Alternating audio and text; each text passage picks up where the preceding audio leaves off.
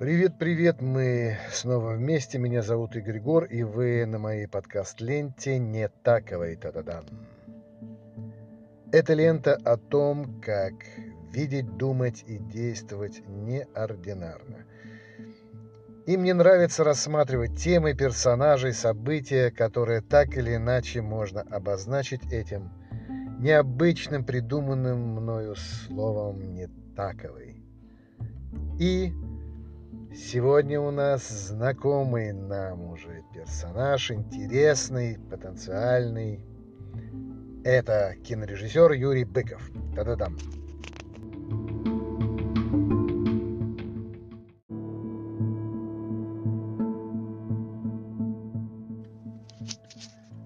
Зацепил меня Юрий Быков своим очередным фильмом. Это фильм «Завод», за что я ему очень благодарен. Он остается верен себе. Он может нравиться или не нравиться, о нем можно знать или не знать, но то, что он способен зацепить, то, что он способен эмоционально заинтересовать и сконцентрировать все ваше внимание своим произведением, своим кино, это бесспорно. И это очень сильно. И об этом я буду говорить в сегодняшнем своем анализе, в своем таком критическом рассмотрении конкретно фильма «Завод». И если резюмировать и быть кратким, я вынужден сказать следующее. Фильм «Завод» – крутое русское кино. Точка.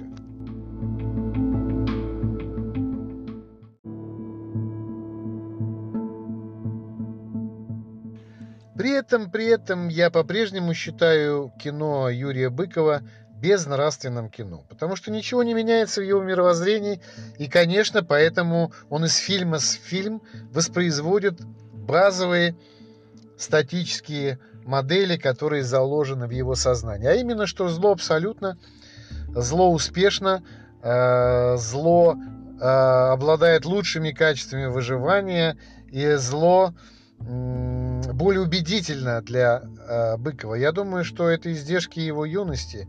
Я думаю, что в юности он был очень шокирован тем, что происходило в 90-х. И, наверное, он и воспроизводит этот шок, эту модель, пытаясь каким-то образом получить гештальт, закрыть для себя эту тему. Но пока новые уведомления. Это не получается. Потому что из фильма в фильм он дублицирует эту модель. Единственное отличие, что зло у него раздвоилось. Теперь у него появилось зло с благими намерениями. Потому что главный герой, Седой, он, конечно, душегуб, каких Юрий Быков любит, но при этом у него как бы благие намерения, какие-то благие идеи, он как бы за справедливость, за все хорошее, всеми плохими методами он борется. Да? Вот. Но да, в этом есть какое-то развитие мировоззренческое, и поэтому, наверное, возник этот фильм, чтобы отразить вот те изменения, которые в сознании Быкова произошли. Но добро по-прежнему рахитично, убого, инфантильно, недоразвито, и, конечно, все работяги, они его, в общем-то, и воплощают вот это вот добро по-быковски. Да, вот это мы имеем прежде всего в этом фильме.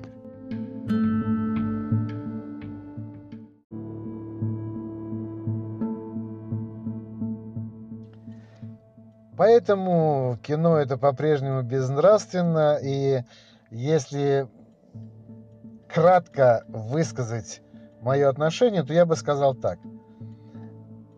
Этот фильм возможен к просмотру с пометкой, с грифом «Запрещено для детей». Кого я называю детей? Я называю, реально детей, подростков и инфантильных молодых людей, скажем, где-то до 25 лет. То есть, проще говоря, фильм я бы поставил 25+. Да, 25+. Можно попробовать посмотреть без ущерба для себя, потому что должно быть достаточно хороший жизненный иммунитет должен у того, кто будет смотреть это кино.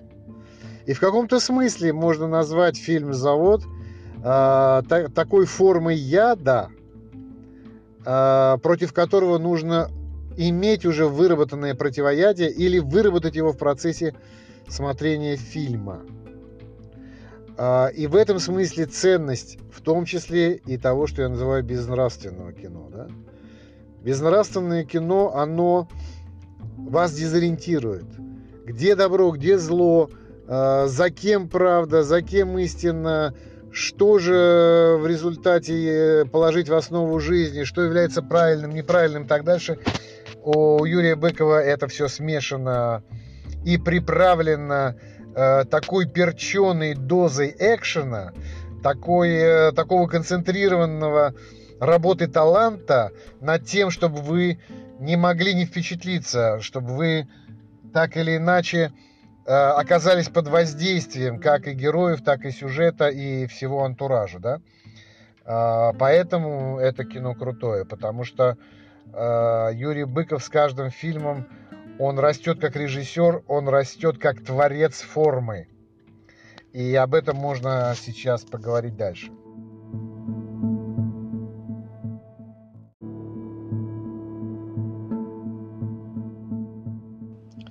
Великолепие фильма «Завод» еще и в том, что в нем на самом деле большое количество то, что называется, оттенков искусства, да?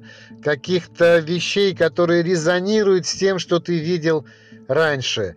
То есть возникают ассоциации о Гае Ричи, возникают ассоциации о Тарантино, возникают какие-то ассоциации с Достоевским. И если мы задумаемся о том, мы посмотрим и попробуем поискать какие-то рефлексы, какие-то отражения в культуре, и возьмем главного героя седого этого фильма, да, то, конечно, здесь будет и Спартак, да, русский Спартак, беспощадный, бессмысленный, да. Конечно, это Нео.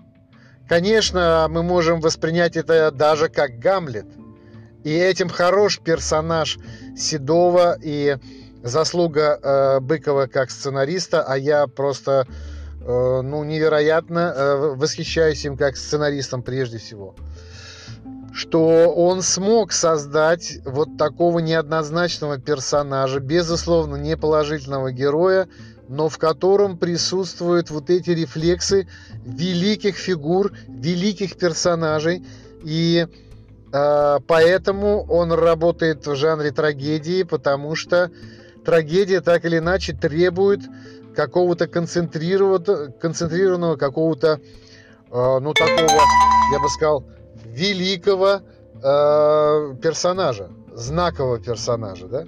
Пока, наверное, Быков не достиг еще вот той степени владения формой именно как драматург, чтобы его персонаж стал настолько абсолютен и выразителен с точки зрения какого-то нового типажа, что ли, или какого-то архетипического типажа, но при этом современного, актуального. Хотя он подбирается к этому. Видите, это как бы современный персонаж. В этом это русский персонаж, и в этом сила. Но при этом в нем какие архетипы скрыты? Какие архетипы в нем скрыты? И, конечно,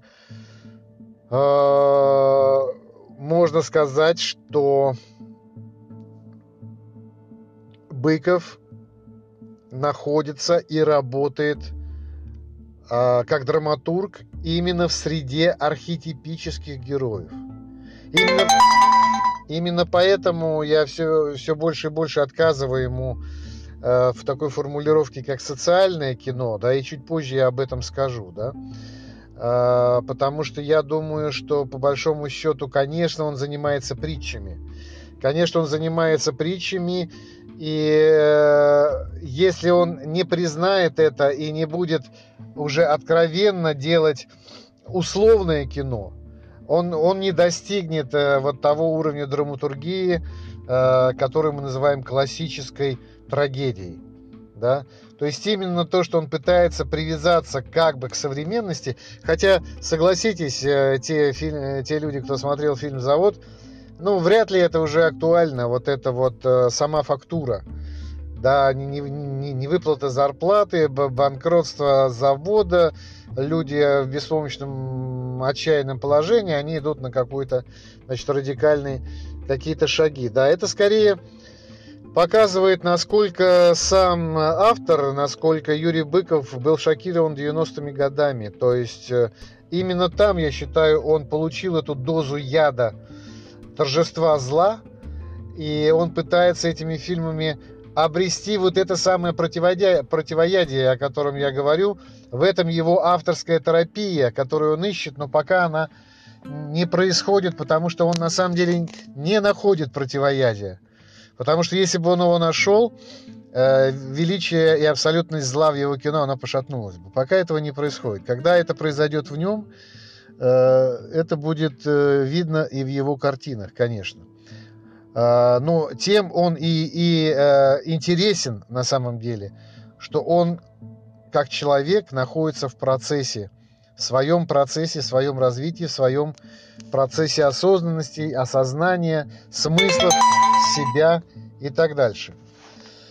Поэтому я принимаю такое кино. Ну, видимо, потому что, так сказать, у меня есть какое-то противоядие, или я в состоянии его выработать в процессе просмотра фильма.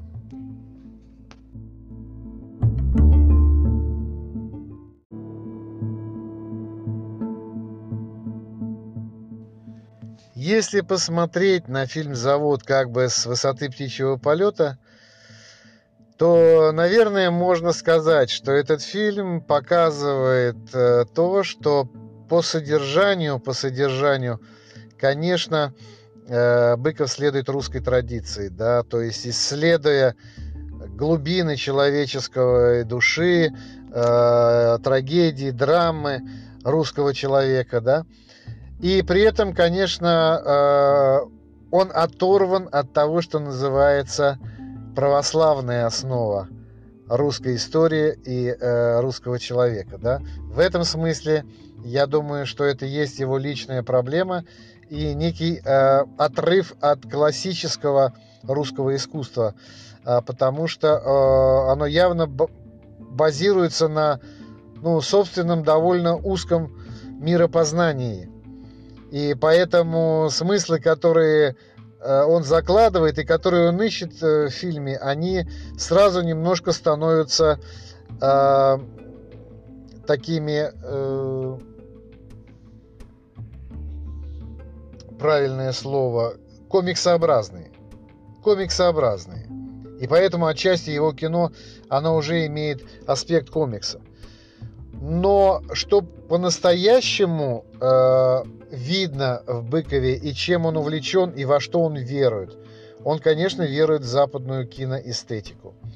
Не зря я привел, значит, пример таких режиссеров, как Гай Ричи и Тарантино. Потому что я думаю, что по стилистике очевидно, что то, чем на самом деле занимается Быков, конечно, он снимает боевики. И вот здесь я открою еще одну тайну, что социальность для него – это всего лишь некая среда, в которой он хочет адаптировать вот этот откровенно циничный западный стиль боевика. И вы вспомните, значит, тут и Тарантино, и Гай Ричи. Да, там кровь льется рекой, и там, так сказать, бухают друг друга от колена пачками, да? Но в данном случае, если бы Быков снимал только такое кино, он был бы простым подражателем и, возможно, не имел бы такого резонанса, по крайней мере, в России. И это его фишка, это его формула, это его ноу-хау, секрет. Он нашел фишку в том, что если он как драматург на самом деле заинтересован именно в драме, в экшене, в том, что называется боевике. Это он любит, это он старается научиться делать хорошо и классно, и это у него получается все больше и больше. Но при этом он хочет быть массовым. Он хочет быть массовым режиссером. Он хочет, чтобы его кино смотрели с таким же интересом, как новые фильмы Гая Ричи, например.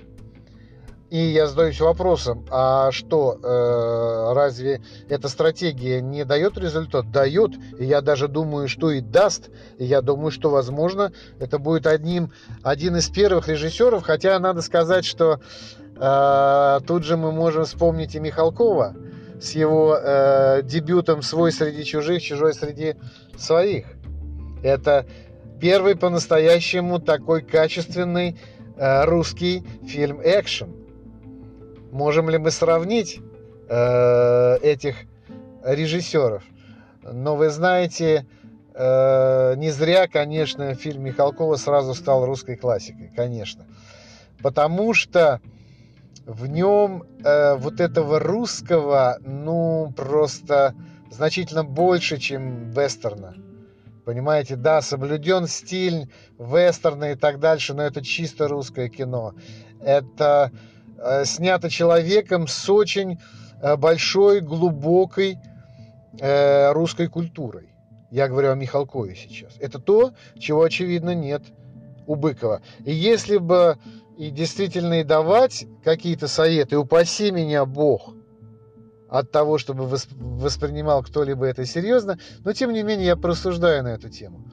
Конечно, я думаю, что то, что требуется Юрию Быкову для того, чтобы действительно стать русским режиссером, для него требуется все-таки более глубокое углубление, более сильное углубление в русскую культуру и в русскую историю, включая и аспекты религиозные, то есть православные. Со всем этим надо разбираться. То есть почему предки прожили так, почему они выбрали это, почему они оставили в культуре через лучших своих представителей именно эти идеи, именно новые уведомления, именно эти смыслы. Вот с этим надо разбираться. У Михалкова это все было, это все было заложено, и поэтому его фильмы, наверное, можно смотреть значительно более раннего возраста, да, то есть там с 14, с 15 лет, потому что, я думаю, несмотря на то, что это боевик, но в нем заложены какие-то нравственные основы, заложены.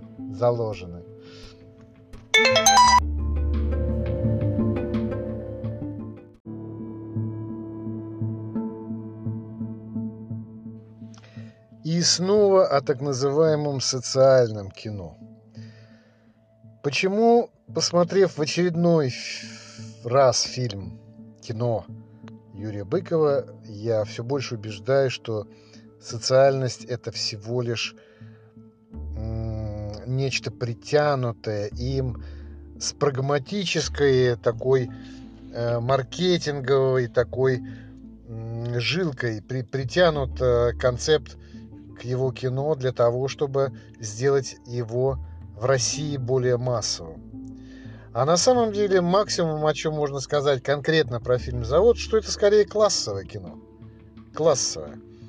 То есть, так или иначе, но в этом фильме Быкова, конечно, очевидно, прослеживается определенная идеология.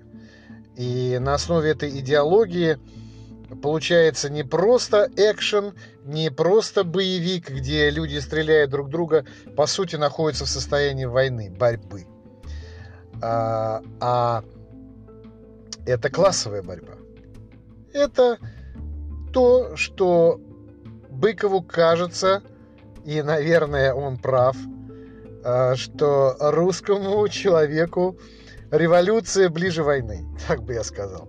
Хотя внешне они похожи, и революция, и война как бы похожи, но революция все-таки изначально имеет очень сильную составляющую пафоса, очень сильную составляющую идеологии. И на самом деле этим тоже силен фильм «Завод», в том, что в нем возникает идеология, в нем возникает идеология, близкая русской земле, близкая русскому народу, тема справедливости, да, то есть на самом деле главный герой Седой, он так или иначе на самом деле пытается добиться справедливости. Но надо тут же сказать, что когда мы в России говорим о справедливости, то философски надо сразу к этому слову притягивать слово «зависть». Я думаю, что абсолютно правильно говорит вот этот олигарх, захваченный в заложники в фильме «Завод», когда он говорит о том, что справедливости не существует. Ее нет. Это то, на чем базируется он, на чем базируется его действие в этой жизни, которую ему, собственно, и предъявляет главный герой, как бы обличая его, обличая всю злоносность вот этого олигарха, этого человека и его стиля жизни, который в результате и приводит к несправедливости. На что олигарх говорит, что справедливости нет, но он не говорит все-таки почему, и Быков нам этого не говорит в фильме, почему возникает эта коллизия, почему возникает эта борьба, почему возникает это столкновение классовое. А потому что существует зависть. Настоящий-то ответ в этом. Зависть. Неимущие завидуют имущим, а имущие не хотят завидовать, хотят, чтобы завидовали им. Вот, собственно, вся история русских бунтов, революций и модернизации и всего остального. И почему они не получаются? Потому что снаружи люди позиционируют справедливость, борьбу за нее и готовы на нее идти. Новые уведомления. На любые действия ради этой справедливости, что, собственно, и демонстрируется в этом фильме «Завод». Да, каждый в своей степени может чем-то пожертвовать и на что-то пойти, на что-то более радикальное. Но там есть весь диапазон. Быков нам это показывает. А на самом деле, по сути, за этим стоит зависть. Одни завидуют, а другие хотят, чтобы им завидовали. И не хотят завидовать сами. И это расставляет людей по разные стороны жизни, образа жизни, так называемого успеха, благополучия и в конечном итоге по разные стороны справедливости, да, или несправедливости, будет точнее сказано.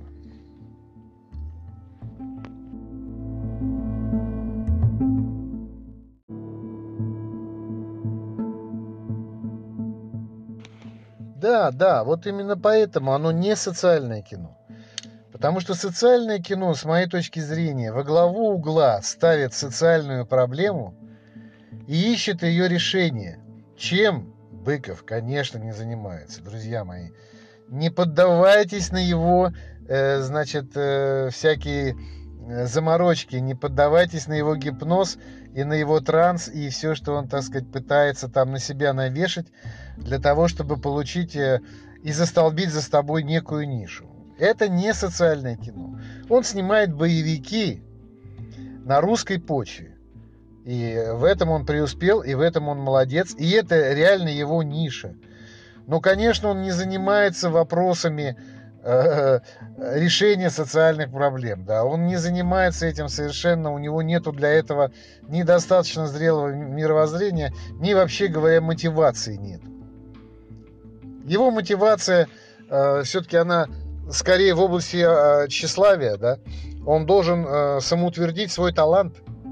Вот этим он занимается, и не надо строить иллюзии, что это что-то другое. И как любой самоутверждающийся талант, конечно, он будет искушаться, и мы все эти искушения будем видеть на самом деле. Вот. Но я сторонник того, чтобы относиться к таким персонажам, как Юрий Быков, именно как к Буратинам. Буратино не отрицательный, не положительный персонаж. Буратино великолепен тем, что он ищущий персонаж. Он персонаж пути. И за ним интересно наблюдать, потому что самое важное в Буратине – это траектория.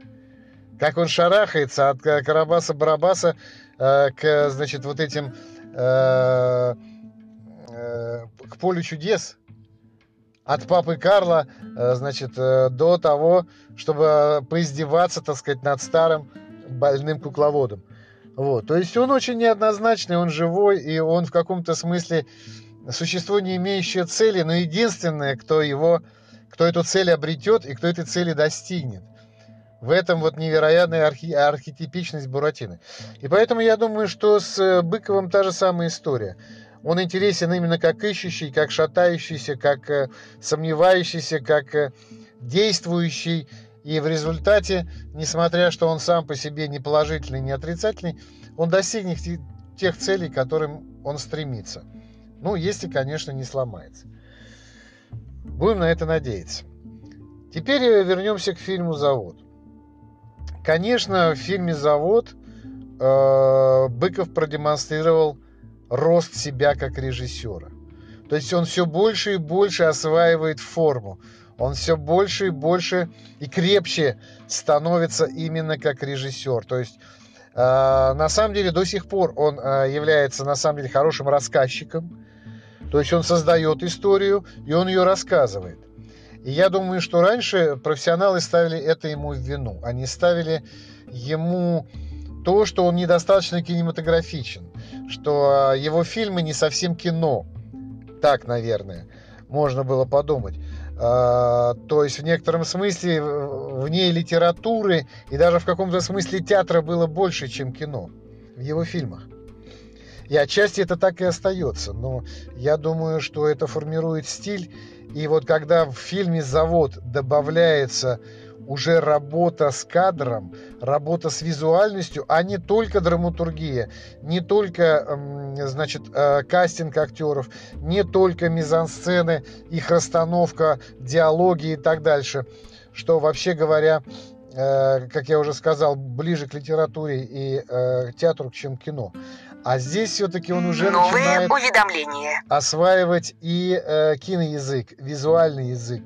Это все вкуснее и вкуснее становится.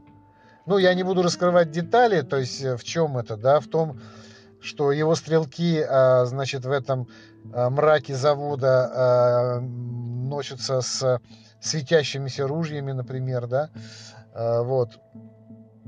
Ну и просто такие вещи, как, например, характер и волю актера он показывает, просто показав его обнаженную спину в момент, когда он одевается в раздевалке, испещренную пулями, ранами от пуль.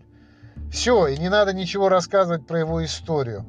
Все нам понятно, насколько крут, насколько человек, главный, тот, кто станет главным героем, насколько он обладает сильной историей выживания. Вот, поэтому это все здорово, это все здорово. То, как растет, значит, Быков как режиссер, это только уплотняет его фильмы, это только делает их вкуснее, крепче и действительно формирует свой какой-то стиль, который, наверное, со временем сможет стать классическим.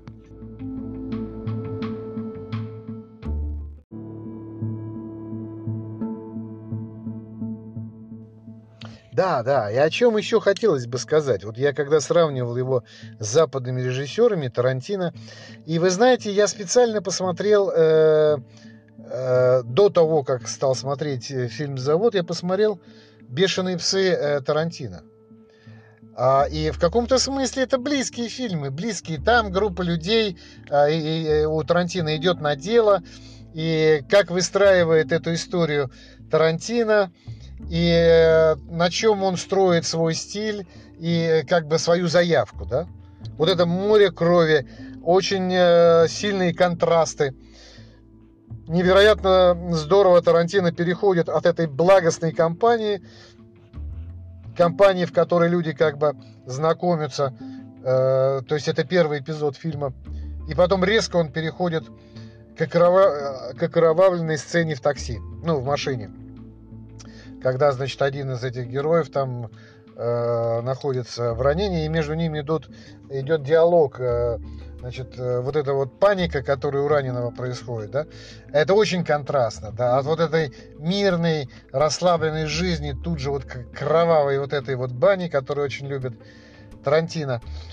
Ну, надо сказать, что Быков в этом смысле, и в этом смысле русский режиссер, он старается сразу себя ограничить в с точки зрения сильных эмоциональных воздействий в виде крови, в виде вот этого тарантиновского такого стиля, когда все не просто завалено трупами, а залито кровью, да? То есть здесь он старается все-таки непосредственно сам экшен, я имею в виду Быков, значит, ну, стерилизовать в каком-то смысле и значит, ограничить форму вот этой самого душегубства, да? То есть он как бы обходится малой кровью, то, что называется, да? Он обозначает смерть в процессе этой борьбы, как бы показывая, что не это ему важно. Важно не то, что люди доходят до смертоубийства, отстаивая свои какие-то права, идеи, принципы и так сказать, подходы к жизни, да? А все-таки в этом отличие его от западных режиссеров, и поэтому он русский режиссер, несмотря на то, что любит снимать экшен, он пытается за этим увидеть мировоззренческие глубины главных героев. Они оказались в этой ситуации, потому что видели жизнь по-разному. И столкновение, на самом деле, вот, которое он дает в виде экшена, столкновение их прежде всего мировоззренческое. И в конце, как апогей драматургии, всегда у Быкова именно это. Именно это, когда люди обнажают свое мировоззрение, и это самый сок, и это самое интересное. И надо дать ему должное как драматургу. Это сильные позиции, это кратко изложено, это очень концентрированно сделано. И просто он, ну, не знаю, можно ли употребить слово «мастер». Только я бы употребил в том смысле, что у него еще большой потенциал. И самое интересное, я думаю, нас еще ждет впереди, в тех фильмах, которые Быков снимет.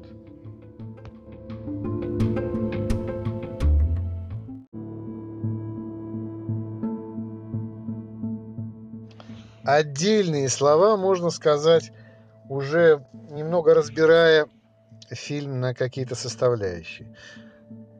Очень интересный кастинг актеров. Очень понравились такие персонажи, как Зэк. Безусловно, у Быкова уже своя команда, и это очень отражается на качестве фильмов. Как это всегда было, так было с Михалковым, так происходит с Кончаловским и с многими. Тот же Герман Старший, кстати, я думаю, что вполне можно прослеживать влияние и этого режиссера. Я думаю, что это один из любимых режиссеров Быкова, потому что, безусловно, Герман Старший русский режиссер, только более новые, то есть более старой волны, да, то есть из, скажем, 70-х годов. Быков в некотором смысле преемник таких режиссеров, как Герман Старший. И я надеюсь, что он дорастет в своем, так сказать, мастерстве до и станет достойным, как бы, продолжателем вот этой традиции. И все-таки я хочу сказать про главного актера, который, безусловно, стал главным актером для Юрия Быкова. К сожалению, пока у меня еще не запомнилась его фамилия, но он является главным героем во всех фильмах. Он играет главных героев во всех фильмах Юрия Быкова, ну, почти во всех, кроме «Дурака». То есть в фильме «Майор», в фильме, значит, «Жить», в фильме «Завод». И он действительно колоритен и очень удачен, и наверное, очень подходит для драматургии Быкова. Хотя я думаю, что драматургия Быкова достаточно универсальна, и многие актеры могли бы зазвучать, исполняя главные роли. Но второстепенные роли, ну, понятно, что олигарх Смоляков, Сергей Смоляков, совершенно шикарный актер, изначально шикарный. Настоящий, фактурный, настоящий русский, глубокий и с большим диапазоном актер. Великолепный актер. И здесь он, так сказать, к месту. И здесь он удачен. Удачный выбор. Очень понравились второстепенные актеры, как я уже сказал, играющий зэка. Очень органичен. Очень. То есть, пожалуй бы, если бы была премия за органичность актеру, то я бы ему дал номер 1. Ну эпизодическая роль, но просто я отметил этого актера, просто хотел бы его видеть в других ролях. Хотел бы. Очень интересный актер, очень потенциальный.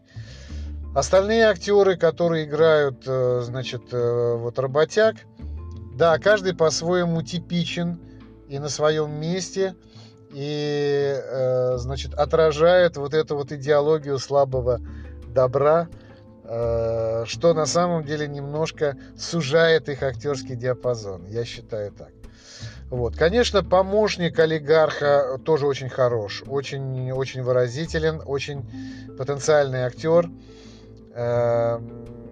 Ну, пожалуй, вот это то, что я бы отметил в работе кастинг-директора или самого Юрия Быкова, если он подбирал людей. На мой взгляд, может быть, и в этом смысле и Тарантино, и Гай Ричи делают еще более радикальный кастинг. То есть там лица не просто подходят к роли, но они по-своему даже выдающиеся, понимаете? То есть он подбирает такие лица, которые сложно забыть. То есть они настолько выразительны. Здесь, я считаю, во второстепенных персонажах Быков все-таки не обладает пока таким подходом. Он не ищет или не ставит задачи, или не может ориентироваться на выразительные лица, которые помимо того, что выражали бы его драматургию, были интересны сами по себе. Просто вот феноменально даже в каком-то смысле. Вот. Этого пока нет. Но это и вообще мало в русском кино, на самом деле. Вот того, что называется кастинг. Потому что очевидно, что в русском кино очень провалены, так сказать, вот, актерские пробы, актерские кастинги по возрастным актерам. Вообще вот эта тенденция, когда все играют одни и те же люди, вот, она, конечно, удобна для режиссеров, потому что дает им некую стабильность, но очень уплощает и делает немножко пресноватым все-таки всю гамму российского кино. Да? Все-таки надо идти на риск и надо искать интересные лица, интересные типажи. Это надо делать. И величайшие русские режиссеры, они всегда этим отличались. Ну и, наверное, из последних работ это Кончаловский. Кончаловский, ну, пример вот этой, можно сказать, старой русской традиции, когда, я уж не говорю про Эйзенштейна, когда режиссеры просто не обращали внимания на наличие актерского образования у человека, а исходили из его типажности и искали именно типаж. Ну, это, видимо, зависит все-таки от того, насколько много заложено в фильме игры актерской. Или все-таки режиссер снимает режиссерское кино, где мизансцена, где съемочный план, он значительно важнее то, что демонстрирует сам актер, и то, что он в кавычках играет, да? Поэтому здесь, конечно, у Быкова многое опирается на актеров, поскольку все-таки это драматургия, да? То есть это не просто какое-то действие, стрельба, беготня там и прочее, да? Что, может быть, он снимает пока еще достаточно сыро, особенно когда мы говорим о статических сценах, то здесь какой-то есть элемент театральности. И здесь как бы кино немножко проваливается. То есть, когда он дает действие, экшен, он уже научился говорить киноязыком, и это все более-более выразительно. Но когда, значит, сцена становится статичная, то камера как бы замерзает, все как бы завороженно слушают речь, слова и перепалки, да, и здесь как-то все быстро превращается в театр. Ну, что есть, то есть, как бы, да. Вот. Поэтому вот этого бы хотелось, несмотря на то, что эта работа проводится, и она улучшается, и он находит новые лица. Может быть, не всегда оправданно он держится за своих любимых актеров, не всегда оправданы, да? Вот. Что еще можно сказать? Очень хорошая работа художника. То есть все очень фактурно, все в такой единой гамме, как бы, да, то есть вот это все выдерживается. Очень здорово. Поэтому вся команда зреет, вся команда становится лучше и лучше. Я думаю, что по-настоящему такое эпохальное, качественное кино, к которому так или иначе в процессе своей карьеры идет режиссер, оно связано и с возрастанием команды, которую вокруг себя он собирает. И это мы видим, это происходит.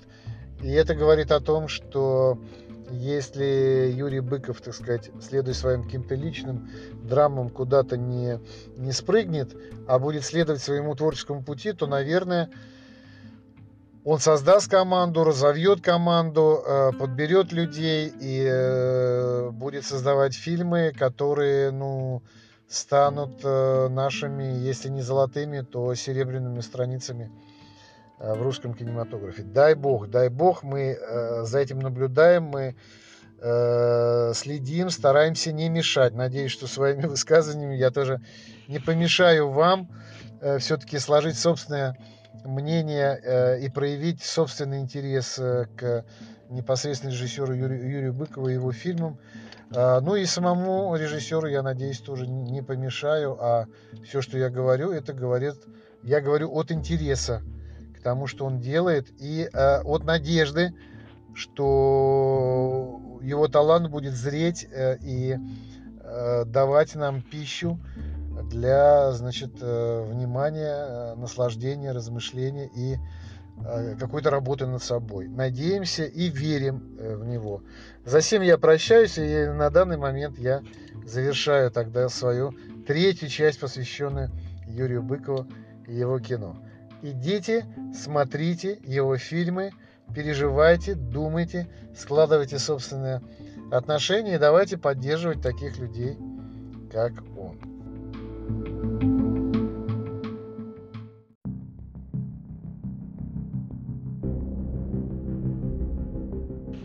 Да, чуть не забыл. И, конечно, надо сказать, что, по-моему, во второй части я заикнулся о том, когда я говорил о безнравственном кино. И был какой-то намек или какая-то мысль у меня проскользнула, что же делать, значит, если вот такие талантливые режиссеры, как Быков, снимают вот безнравственное кино, пускай даже привлекательное, ну, наверное, пытаться самому что-то сделать. И хочу сообщить, что сейчас со своими творческими партнерами мы запустили этот процесс, значит, создания своего короткометражного фильма на собственном сценарии. И сейчас, собственно, вот у нас стадия создания сценария, то есть идеи у нас есть. Это тоже, наверное, можно назвать социальным кино. Это тоже очень актуальное тема, социальная тема, за которую мы взялись.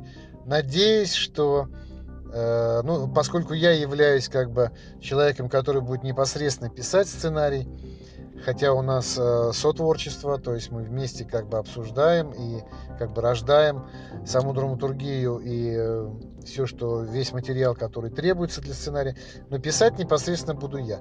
Поэтому, конечно, это и будет вторая часть несказанного мной относительно русского кино.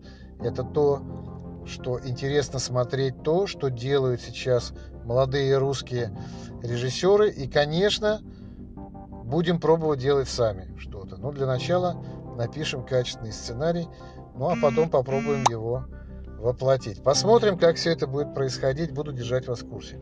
Все, на связи.